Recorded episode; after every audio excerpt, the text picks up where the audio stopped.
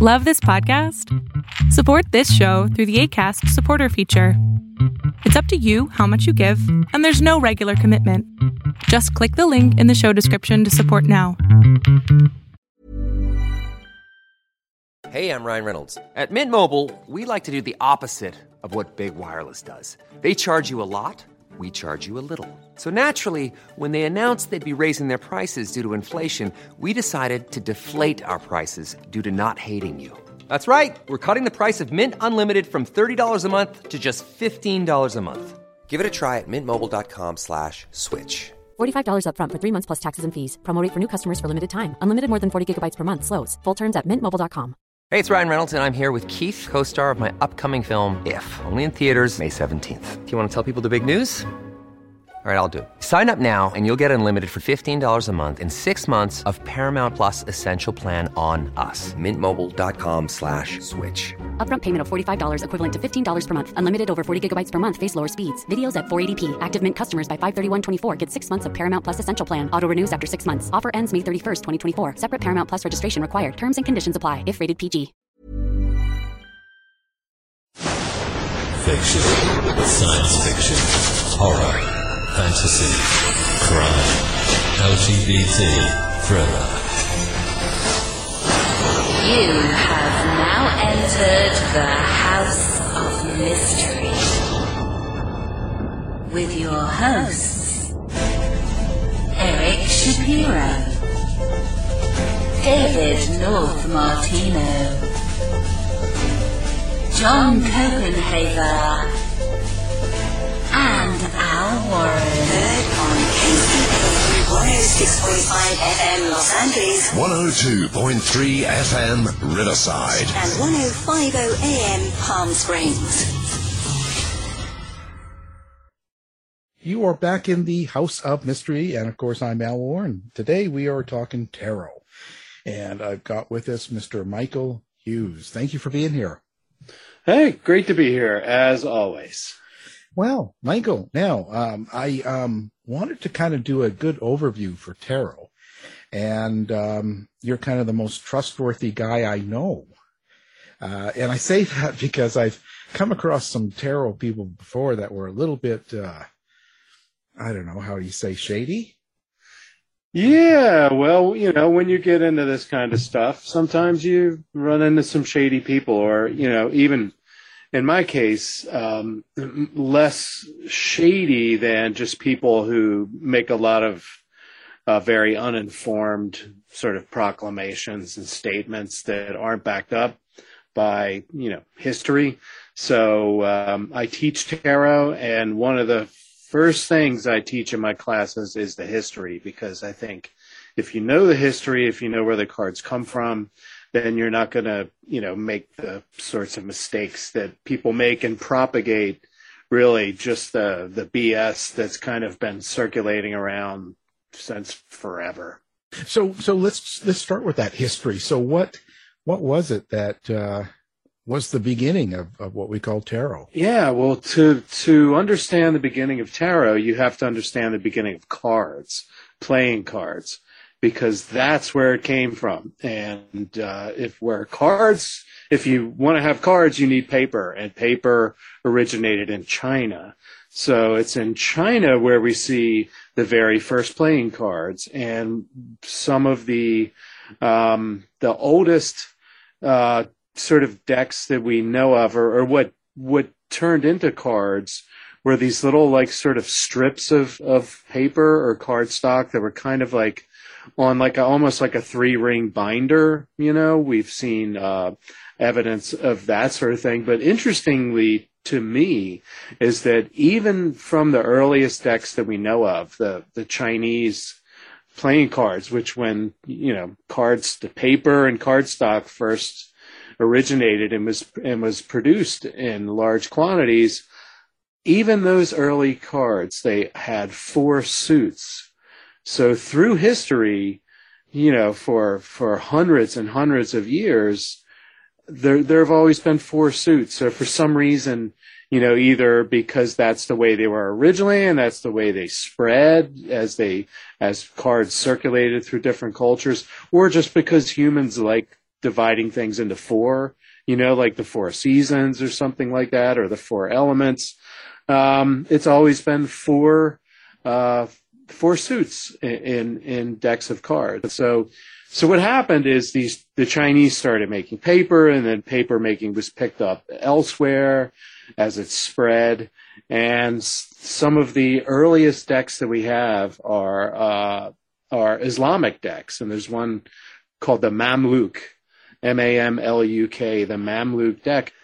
The Mamluk deck, um, which originated uh, around the Mamluk dynasty, was an Egyptian dynasty from about the middle of the 13th century to the early 16th century. So they were like a, a really long, um, long-lived dynasty um, in what is now Egypt, and they kicked the Crusaders out of the Holy Land. So that was kind of their uh, their claim to fame.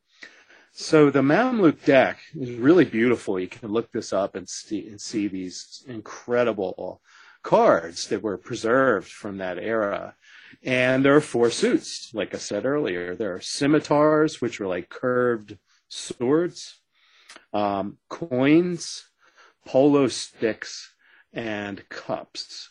And for those who know tarot, um, you know you'll you'll recognize those suits quite clearly. Now, as the Mamluk cards started spreading through southern Europe and making their way north, um, those swords, curved swords, turned into straight swords because the Europeans used straight swords. The coins kind of stayed the same and the club stayed the same, and the the cups came uh, stay the same. And you can watch as they spread through Europe and eventually made it to Germany and France and England that they became more abstract. These suits. So like what was originally the scimitar and then the sword. By the time it got to Germany, those suits became spades, the spades that we know now.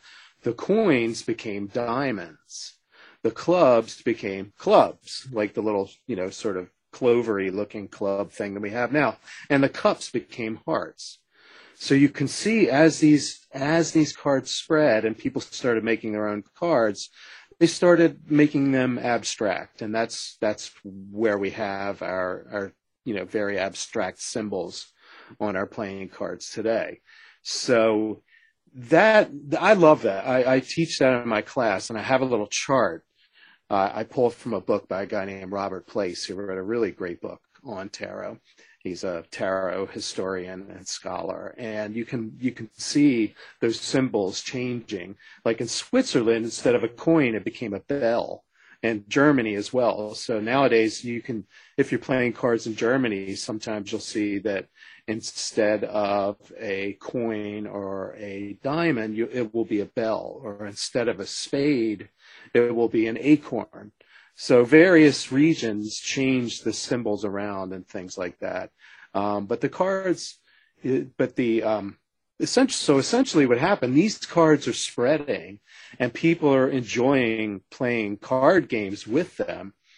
And then around the 15th century, so in northern Italy, around 1430 or something like that, uh, we start seeing a deck of playing cards with these symbols on them, but we see another suit entirely added to these cards. And people were just they were just playing around with this idea. They were developing new games. So they just started adding these a different suit. In some cases it might be different birds it might be flowers and things like that or gods greek gods things like that. It was because it was the Renaissance. It was the classical. Um, it was the Renaissance era in Europe, and so what happened is someone came up with the idea of adding these triumphs or trumps, trump cards, they're called. And they added this extra suit and they came up with these really evocative, iconic images. And those are the images that transformed a little bit over time, but in a lot of ways stayed the same. That are the, the 22 major cards of the tarot, sometimes called the major arcana. And those are those cards that really grab people like death and the hermit and the hanged man and judgment, the sun and the moon, justice, those cards that are just really have become iconic and we see them in movies, we see them in TV shows, we see them in books and art and things like that. So really, tarot cards come from playing cards. A lot of people for a long time were, were saying and writing in books that the playing cards came from the tarot and the tarot was first, but that's completely untrue. Tarot grew out of playing cards and they, it grew out of people playing games with regular playing cards with images on them and then deciding they wanted some extra cards. And this was the game that they were playing in northern Italy was called Tarocchi.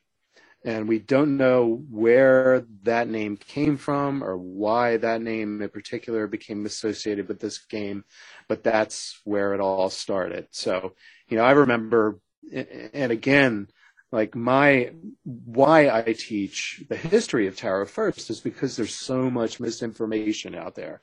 I remember reading when I was younger that tarot was Egyptian from it meant royal road and, things like that, but it's not. It's a it's from Tarocchi. It's a it's an Italian um, word and it's an Italian game and it was a game like bridge where you it's a trick taking game it was called. So you would bet money and things like that. So it was, you know, it was a, a group game that people would play and they would bet money. And it was mostly played like in the courts and the royalty uh, because, first of all, there was no mass production.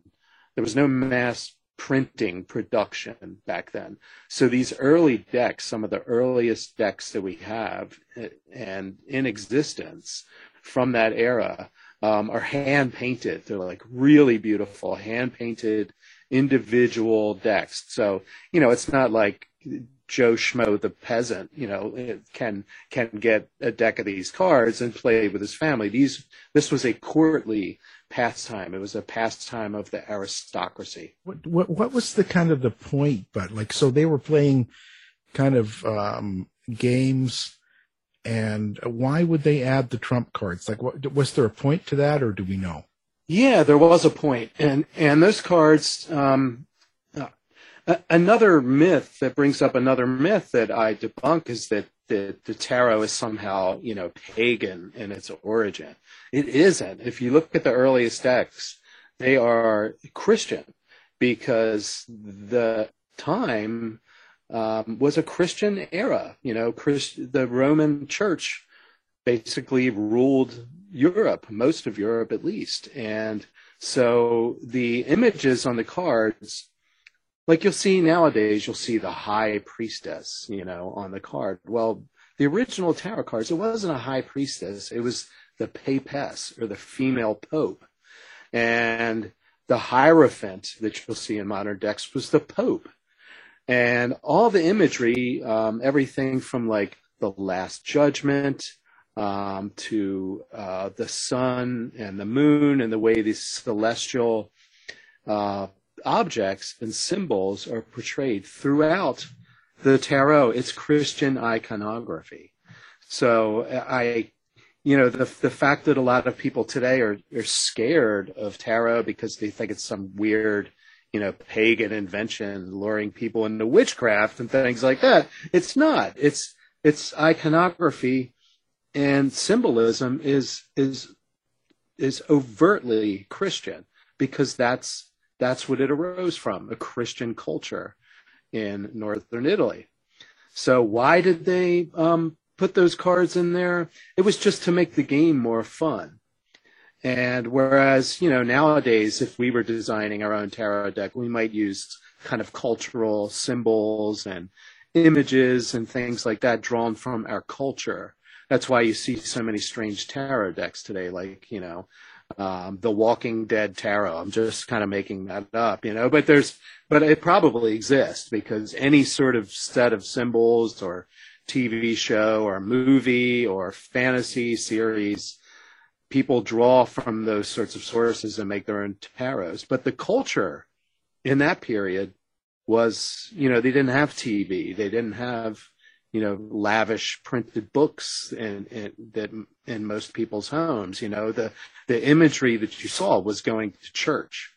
Um, so their lives were kind of wrapped up in this, you know, very Christian, very Catholic mythology. So that's why the images on on those cards were very religious, um, and, and for for the most part, the imagery draws. Now there are like you know there are some there are some kind of pagan elements perhaps because during the the late Middle Ages and the early Renaissance, a lot of people were getting interested in the you know the, the Greek classical culture and Roman classical culture and things like that. Uh, but for the most part, you know, tarot, er, as it originally was created, was a game played for fun and for betting money and winning, and the iconography was explicitly um, Christian.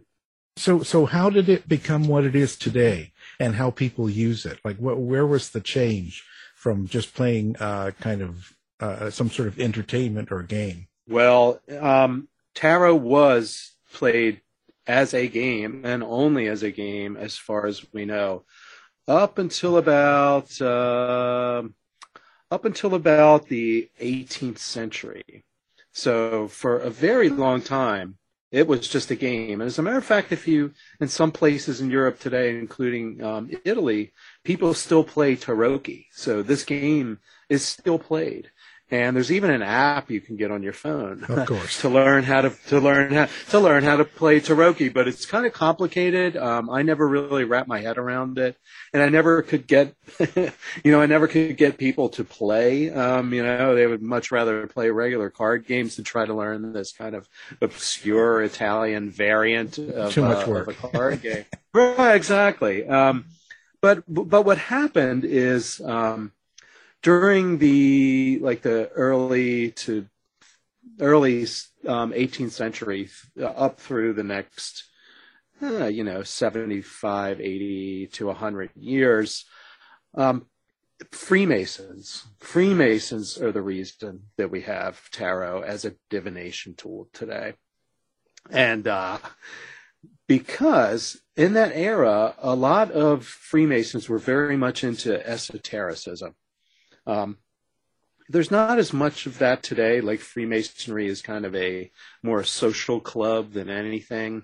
Um, but back in the day, um, you know, a lot of wealthy men, aristocracy, um, who had a lot of time on their hands because, you know, they didn't have to just go to work every day like most of us do. They could sit around and debate, you know, esoteric ideas, alchemy and, um, and Kabbalah and just uh, and Egyptian history and hieroglyphics and things because the Rosetta Stone had not been found yet. So people projected all sorts of stuff onto Egyptians and Egyptian hieroglyphics. So some of these uh, Freemasons, um, you know, really deep into this esoteric Western esotericism very broadly someone found the cards. Um, his name was um, Antoine Court de Gébelin, and he was a um, he was a French Swiss Protestant pastor, but he was also a Freemason, like a lot of the learned gentlemen of the day. And he saw this countess playing a card game. She's he saw her playing tarot and he was blown away. He's looking at these images and studying these images. And he's like, wait a minute. This must have come from ancient Egypt because they thought everything came from all Western esotericism. These guys were just like building these ornate mythologies about Egypt that were not at all grounded in reality. So he wrote a book um, basically called The Primitive World and its relation to the modern world. Really long, um, complicated title. But this book said that tarot had come from ancient Egypt. and it it caught on fire among these these um, these uh, European gentlemen Freemasons who loved this stuff. So they ate, they devoured it.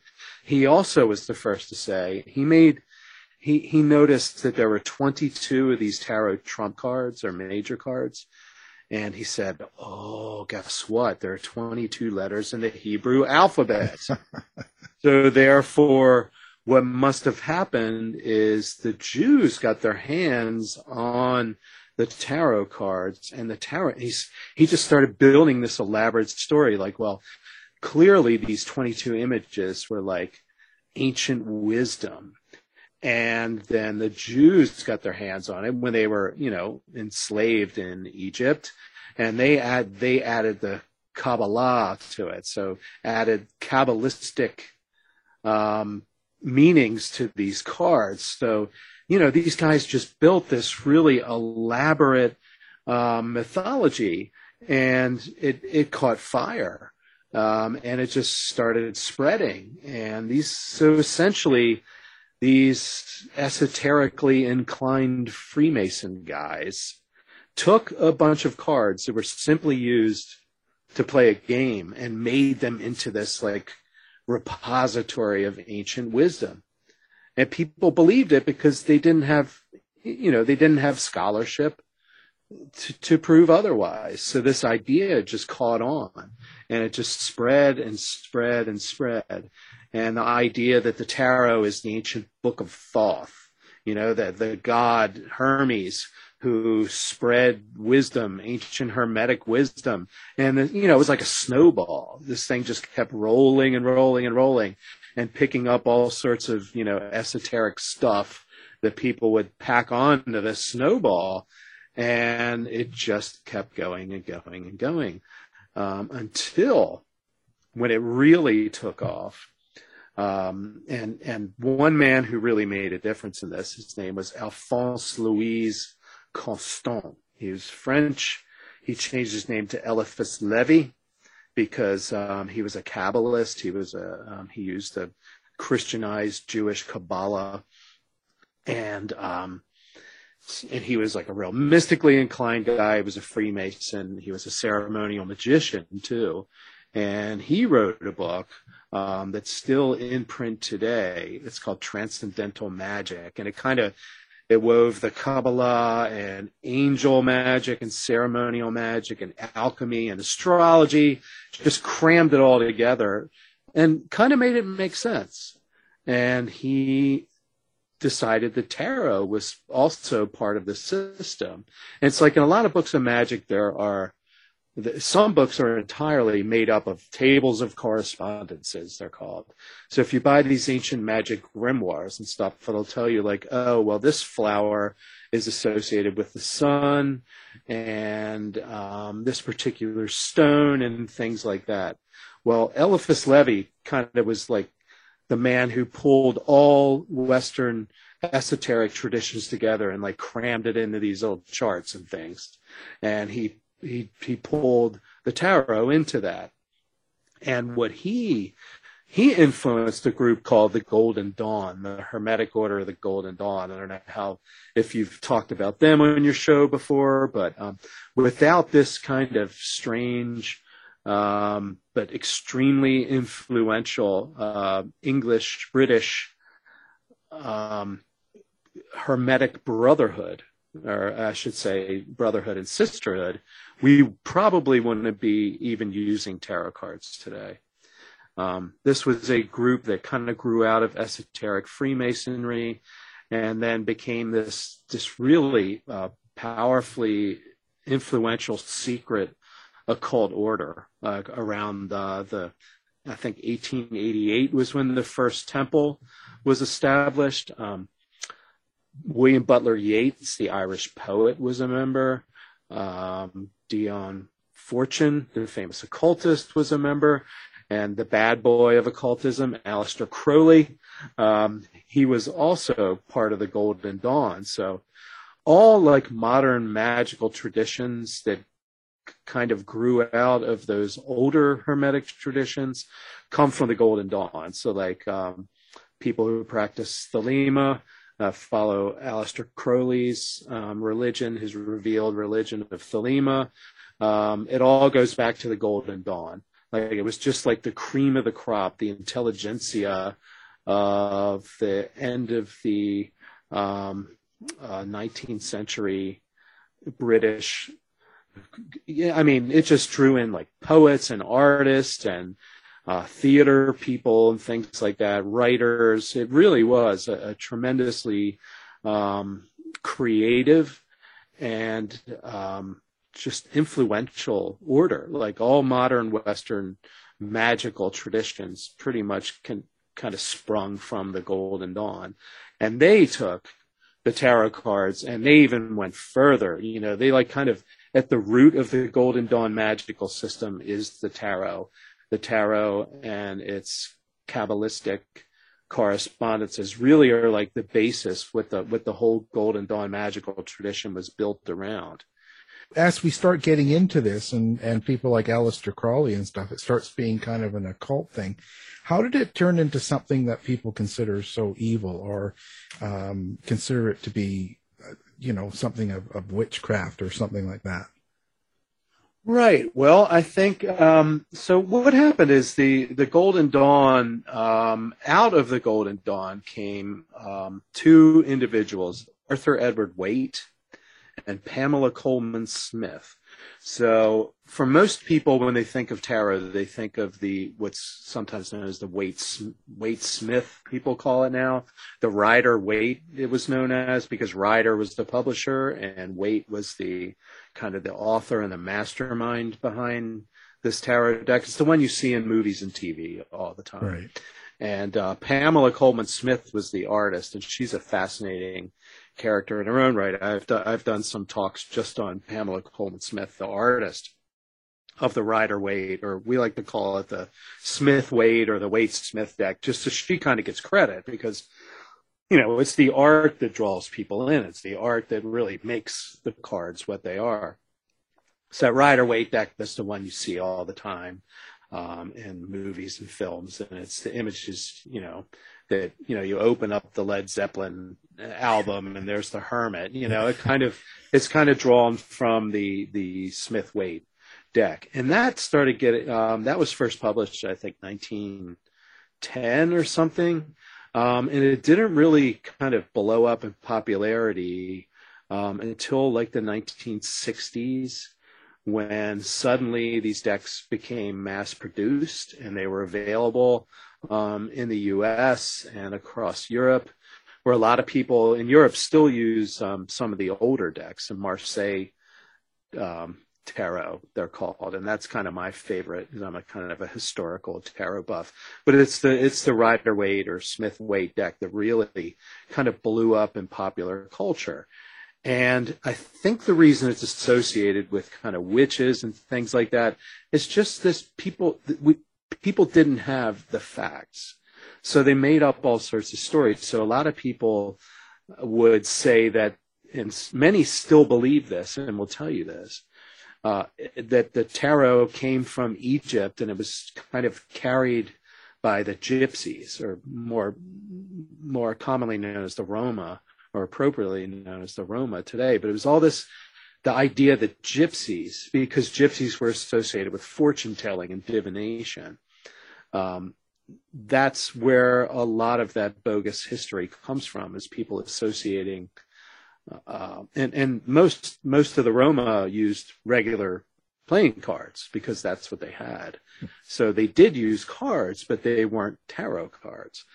But and so in the 60s, these decks start becoming available, and there's like a there's like an occult explosion.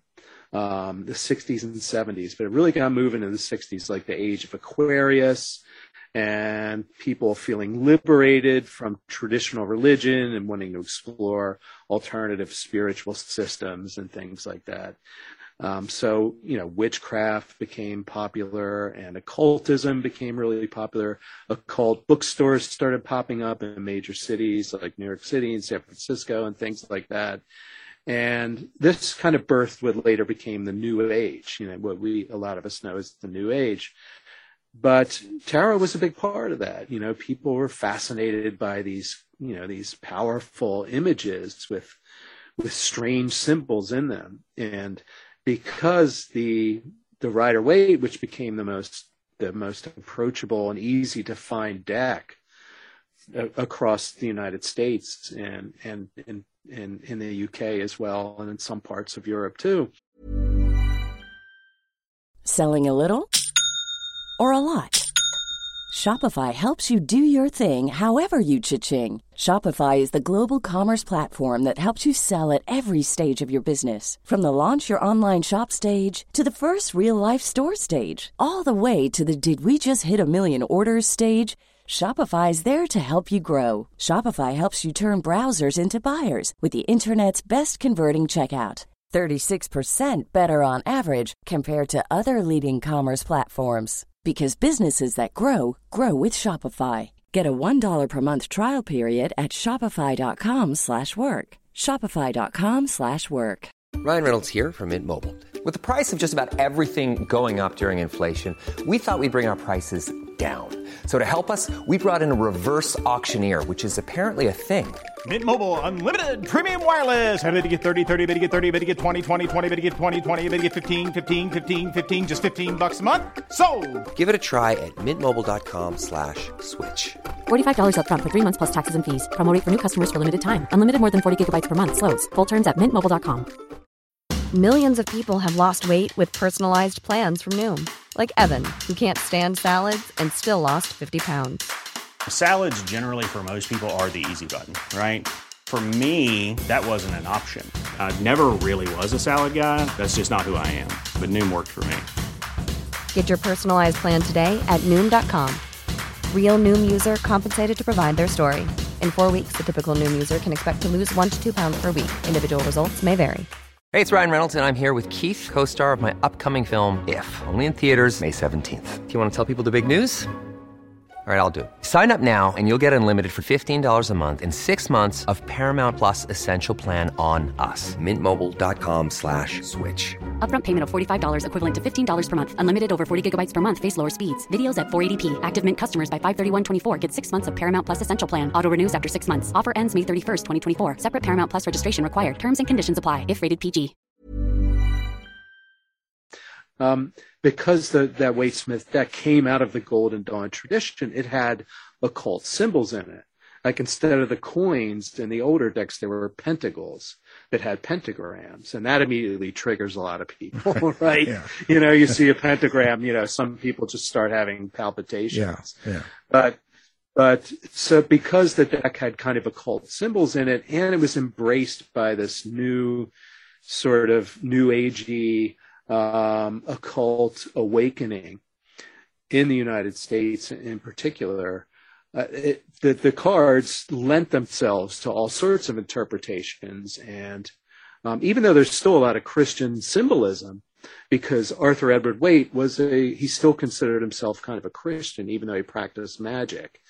So um, he didn't like the magic stuff in the Golden Dawn. He didn't like the ceremonial magic. He kind of he he kind of believed that you know prayer was was more important, but but still that studying these the the Kabbalah and alchemy and astrology and things like that, he fit that in with Christianity. But if you look at like the Ace of Cups in the Waite Smith deck, it's there's the paraclete or a dove with a, the consecrated host in its mouth coming down into a chalice, you know, and there's crosses all over it too.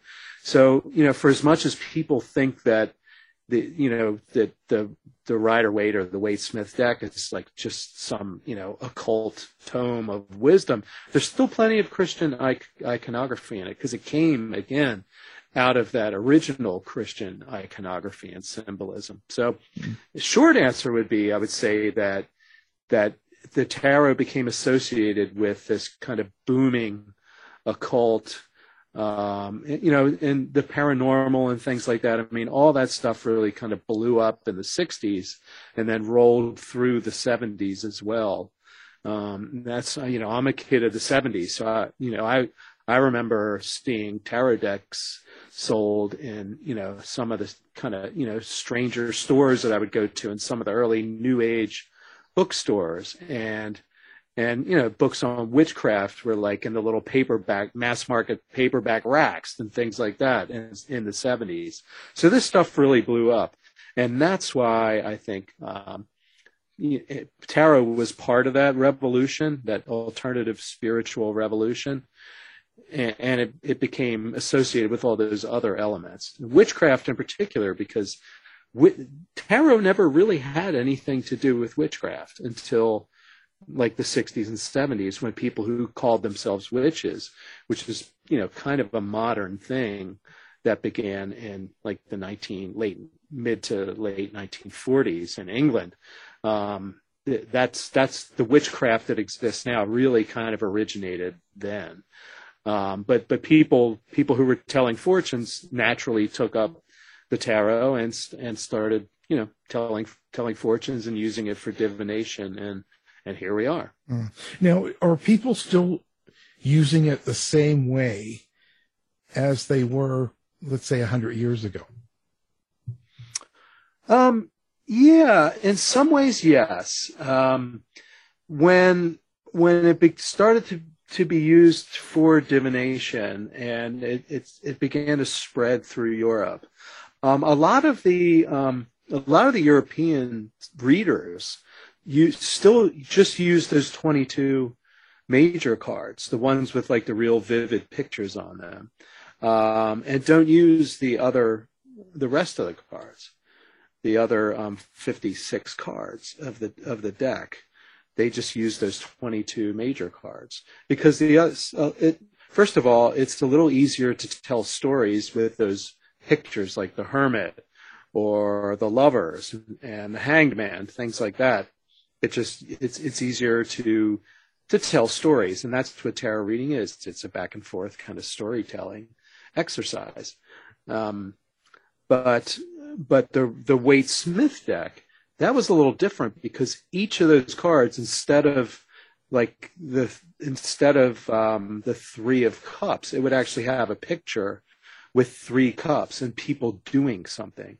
So each of the each of those minor cards, which in the older decks were just you know two coins, five cups, six swords, in this Waite Smith deck, there are pictures. There are people doing things. Sometimes really vivid pictures, like the Three of Swords card is three swords like piercing a human heart.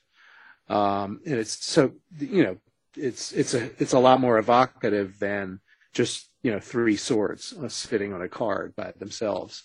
So that's what's really changed the way that a lot of people read, especially in the U.S.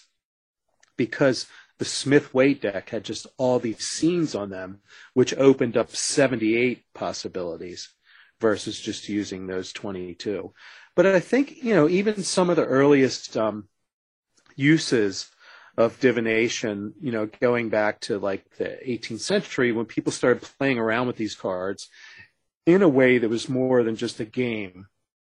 I think, and my theory is, and I think it's probably fairly well supported, is that whenever you have a whole bunch of images, you know, whether it's it's playing cards or um, you know a book or something like that, um, they lend themselves to to thinking about is in a in a in the divination sense. So let's say bibliomancy, like people used to take a Bible and ask a question, like flip to a page in the Bible and, you know, pop their finger down and read that particular quote.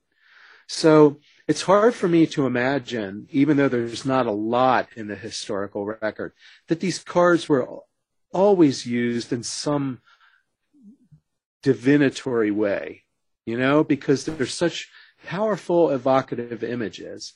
And games lend themselves to chance and probability and what's going to come next, you know, what card are you going to turn over next? And that, oh, that kind of randomness and that mix of images always like that that does something to people you know like you're like waiting to see what that next card is that kind of triggers a, a, a sense of of like fate, if that makes sense, if if you know what I mean. Yeah. So I feel like these cards have always been used in that way, but there's not a lot in the historical record again until the like the Freemasons started, you know, getting involved and, and playing around in some of these esoteric and occult orders. But but people I think divination has always been with us, you know. I mean back to the you know the Greeks talking about you watch how you know how the birds fly across the sky or something like that. I mean we're naturally creatures who who you know we we seek messages, we seek omens. Um, and when we have these like beautiful cards with these like really powerful images on them, you know, it, it, it, it just, it makes it that much more of, you know, an intense experience when, you know, you flip over the death card. I mean, people who read tarot know that, you know, that's not, that doesn't mean you're going to die. You know, most people would say it's change or, the situation coming to an end, that sort of thing. But it's still a powerful image. You know, there's the Grim Reaper um, staring at you, or the lovers. You know, when you're just thinking about someone that you may be romantically interested in, you flip that lovers card. That that, that does something to us. You know, even if we're not using the cards in a traditional divination sense that's the way humans are. That's the way we, we react to images. We start making stories and relating those images to our lives. So what what can I expect if, if I go to uh, a tarot reader, someone that, that does that? What what can I mm-hmm. truly expect out of that? Well, that is a huge question because there's so many different styles of reading. You know, um, it's some people use these elaborate spreads of like you know 12 cards and wherever you put the card that has a specific meaning and things like that it, it can get really complicated. I mean there's entire books on different spreads of cards. Um, and there's also different ways people approach it. Like i don't i don't necessarily when I do readings for people, I tell them, I'm not telling your future. You know, that's not what this is about. This is about the two of us sitting together and looking at some really powerful symbols and talking about what's going on in your life right now and seeing the patterns in these cards. Like, do these cards suggest ideas or thoughts or perhaps ways to approach a situation in your life or the way forward? So that's my kind of approach. But some people will you you will go to a reader and they will say that they're telling you your future. I mean, they will they will be a you know quote fortune teller, um, and that's you know that's perfectly valid if that's what they like to do and if that's what the person going to them wants or expects. But there's just such a the, the, field has gotten so huge that you can go to one particular reader who might use a particular deck that might be a you know a Wiccan themed deck. So they're going to give you like a you know kind of a Wiccan style reading or or use symbols aligned with that. There are there are uh, people who you will go to a reading with and they will claim that they are channeling spirits or they're or it's their spirit guides who are influencing the cards. There are some people that have a purely psychological approach. And it's just like, hey, let's let's see what comes out of these pictures and we'll talk back and forth about it. Um, some people um, believe that the cards have energy to them. You know, I don't. Um, I think it's it's cardboard and um, and ink. Uh, but some people, you know, they go to elaborate uh, ways of like cleansing their cards yeah. with salt or smoke and stuff like that. And that's cool. You know, I don't, I don't say don't do that. It's just not my thing.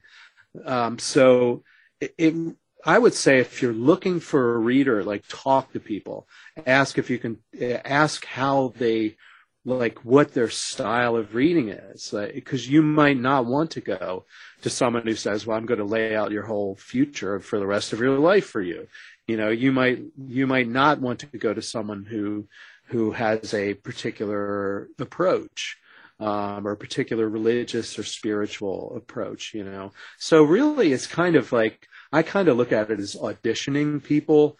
Um, you know, like ask uh, about uh, how they read and, and what their style of reading is.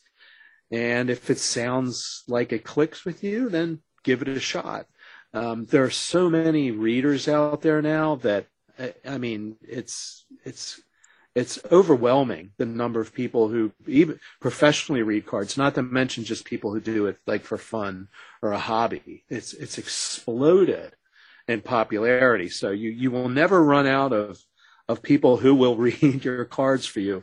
but I think it's always good to find someone that you like and that you click with and that you kind of your your sort of spiritual or even you know, even if you're more of like a psychologically oriented person, you might like that kind of reader. If you're a more sort of new agey person and you're you're into channel beings and spirit guides and things like that, then then you could find a reader who kind of you know has that flavor of reading. So it's and it's all over the place. Um, and there is no one right way or wrong way to do it.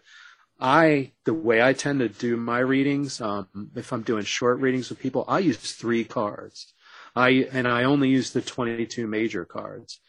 I, I, I used to read with like the Waite Smith deck and other decks that have all those other scenes on the cards. But there's a weird paradoxical thing that happened is when I started using just those 22 major cards, my readings got so much better. It's like paradoxical because you would think well, you've got this whole deck of 78 cards. Why would you just use 22? But um, that's the way it works for me. So I often do readings with three cards, and I will have someone if they have a question, we can they can ask the question. We can look at the cards and see what the cards suggest. Um, or sometimes a lot of people, especially if they don't know you and they're coming for a reading for the first time, I say, well, let's just throw some cards down and see see what comes up. So I'll put three cards down, maybe four, depending on the time, and I'll just start talking. I'll say, well, this is the well, we've got the um, the emperor here. That's usually like a man, often an older man, someone power in your life, like father figure, a boss. etc. and here we've got the lovers, and well, that can mean that can mean you know a couple or people in love and i just you know you just i just go on and on and i talk about some things and then i say does any of that click does does any of that and, and in the position of the cards too like i i look at it as almost like a little mini comic book you know like each card is like a frame of a comic book and it tells a story mm. and it's amazing with three cards like i can have a conversation with someone for you know, 30, 40 minutes sometimes and get some really interesting uh, material out of it. And that's what blows my mind. Like, you know, I'm a pretty scientific guy. Um, but at the same time, I have to admit that these cards doing this thing that we call a tarot reading, um, bringing your intention to this experience, asking some questions maybe or, or having a question in mind, but just bringing your intention and to these random evocative kind of powerful images and mixing them all up and pulling a few out at random and having a conversation with someone across the table. It's magic you know? It's it's it's really interesting stuff comes out of that and i don't know how you know, I don't think I'm particularly psychic or anything. I think anyone can do this. I teach people to do this and then they do it and they go, wow, I can do this. And I'm not psychic and they're not psychic or maybe we're all psychic and we don't know it. I don't know. But you don't have, but you don't have to be psychic to, to put some images on the table and talk about them with somebody and talk about how these images could relate to their life. It works. And crazy stuff comes out of it, like weirdly accurate details about what's going on in someone's life. And I have absolutely no idea how that happens. But if you start doing this, you'll find that it happens. Like it happens a lot.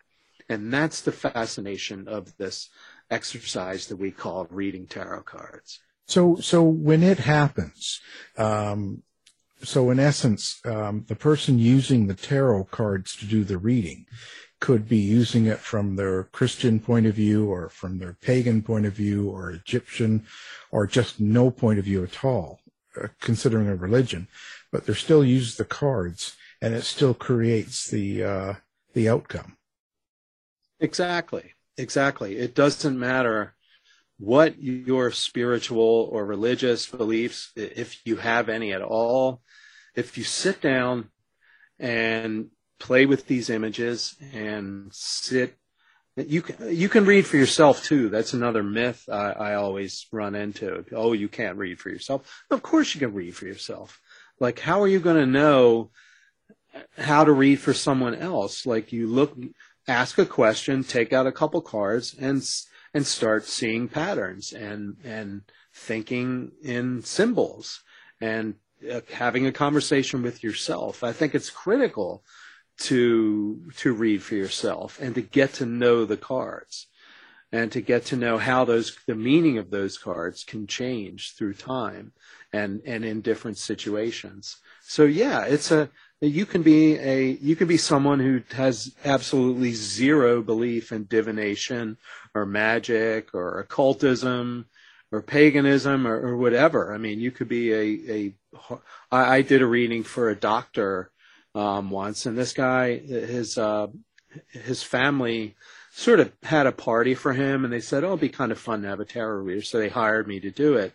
And I sat down with this guy, and um, and he said, "You know, I you know I don't believe in any of this stuff." And I said, "That's that's fine. You don't have to believe in anything. It's just an experience, and let's just see where it goes." And I started reading these cards for him, and some of his family members started kind of coming over and hanging, and listening and everything. And then more and more of them came over. And I was watching this guys. I'm just, you know, I'm just kind of saying things that, that come up. And it moved him deeply. You know, he, his, his eyes grew teary and he thanked me. He said, you know, I, I, I don't believe in this, but that was a really powerful experience for me. Thank you. And his family were, were really engaged in the process. And, so that told me a lot. That told me that you don't have to believe in all the woo that gets associated with, with tarot cards. You can just view it as, as a, as a conversation the two people are having while looking at these beautiful, evocative, symbolic pictures, almost like therapy in a way. And for a lot of people, they go to tarot readers because they're having problems. That's, that is why people, most people go to a tarot reader. Now, some just like to go to get insights into their life and they regularly go to readers and things like that. But a lot of times people will say, I'm stuck. Um, my love life is, is, you know, in the toilet and my, my job's falling apart and I just don't know what to do. What the heck? I'll, I'll, I'll, go to some sort of psychic reader and they find a tarot card reader. And so for a lot of people, that, that experience is kind of therapeutic. But at the same time, I draw really, really firm lines in my readings, and I encourage other readers to. I don't do medical questions. I'm not a doctor, right?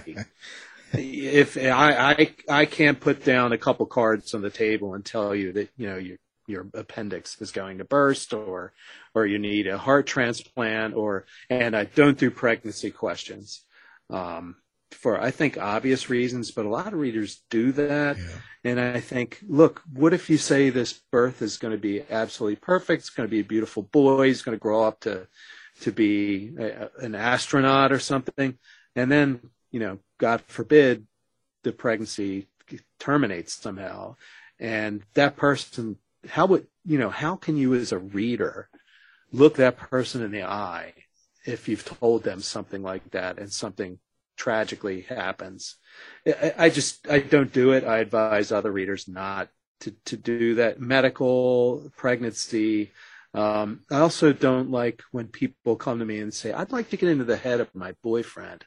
Like, what's what's he thinking? Is he cheating on me? I mean, that's that's one of the most common questions. And I'll tell you, I don't even have to put the cards down if someone says, I think my boyfriend or my girlfriend's cheating on me, they are. Yeah. Right.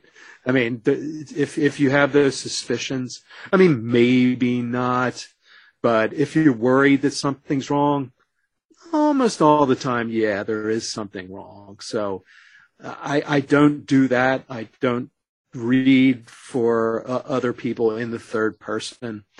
But what I do say is, are you having trouble in the relationship? Let's put some cards down and see if they suggest anything you can do. I always try to, you know, give agency back to the person that I'm reading for. And I, I and if someone is really in a crisis, I, I have a list of mental health hotlines and, and things like that. And I say, you don't need a tarot reading. Like you need like to talk to a professional that can help you out.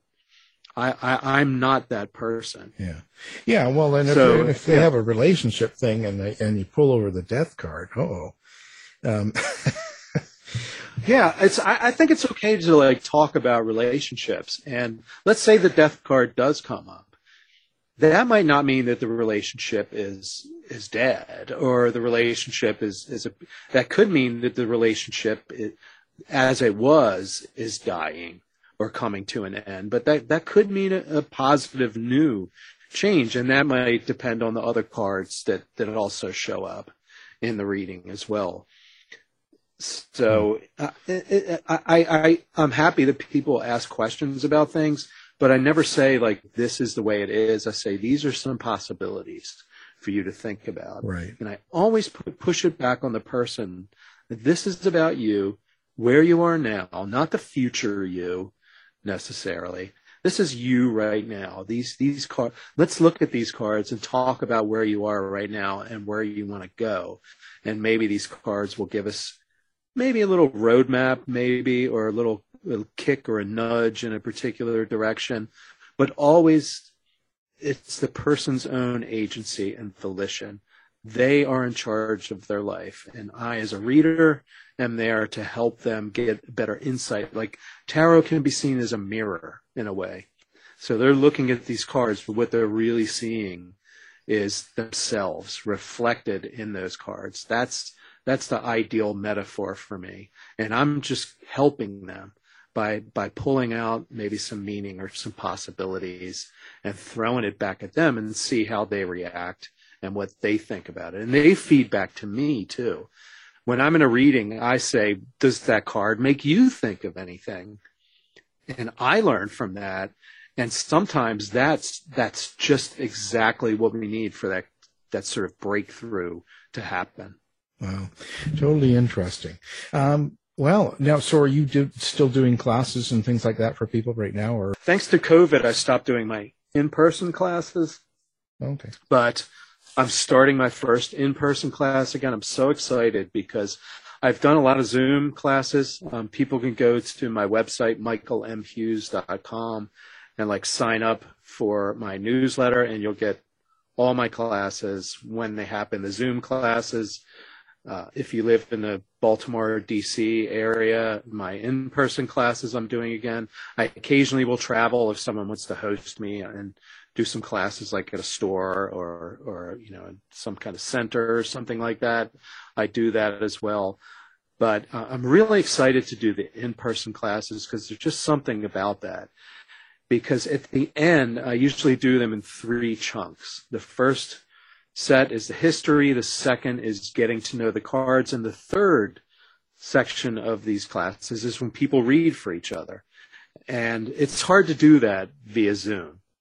Um, Yeah. you know, the breakout rooms don't necessarily lend themselves to that. You, so, and it's just, there's something about the in-person connection when you're sitting. So I have my students pair up when we're in person and they read for each other and they're usually terrified. Like I, you're telling, like, uh, this is my third class and you're telling me to read for the, and I say, just use, just do it the way I, I, I talk about. And, and they do it and they're blown away. And they, most of the time they're shocked at how much fun they're having, but also kind of the, the good, meaningful stuff that's coming out of their, their very first reading that they've done. So, uh, yeah, I, I, I, um, I encourage every, anyone who's interested in my online classes just to go to my website and sign up for, for my newsletter and, and you'll get, uh, the next, I think the next online series of classes I'm doing will be in March. So that gives people plenty of time to think about it and plan their schedules accordingly. And and uh, Wow. it- it's fun. Yeah. It's it's it's really fun. It's I I I love teaching. I love doing readings. I like having people read for me. It's endlessly fascinating, and it just opens a window into into other people. And I think so many of us have kind of missed that during during this this global pandemic where we've been just dealing with people through screens so much. It's just such a a magical experience to sit down physically with someone and take these cards out and talk to each other. It's it's just I think so many of us are missing that. Yeah. Well, fascinating. We will have that up on our website as well, so people listening can find you if they uh, don't remember. Just one click. Wow. Great. It's, Thank it's you. been great. Um, we've been talking about tarot, and our guest is Michael Hughes. Thank you very much. Thank you as always. Um, bring me back anytime. I love I love the show and uh, I, I love our conversation. So.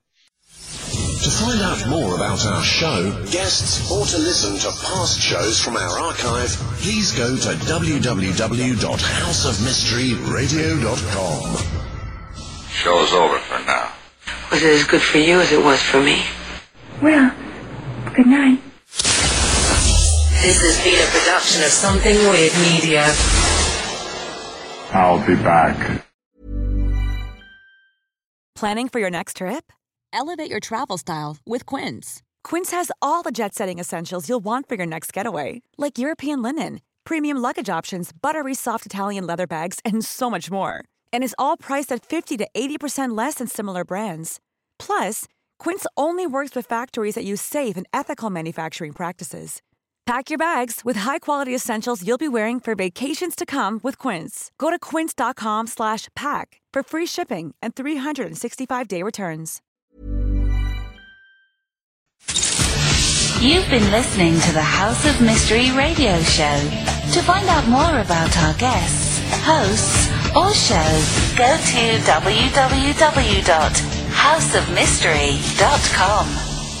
Show's over for now. Was it as good for you as it was for me? Well, good night. This has been a production of Something Weird Media. I'll be back.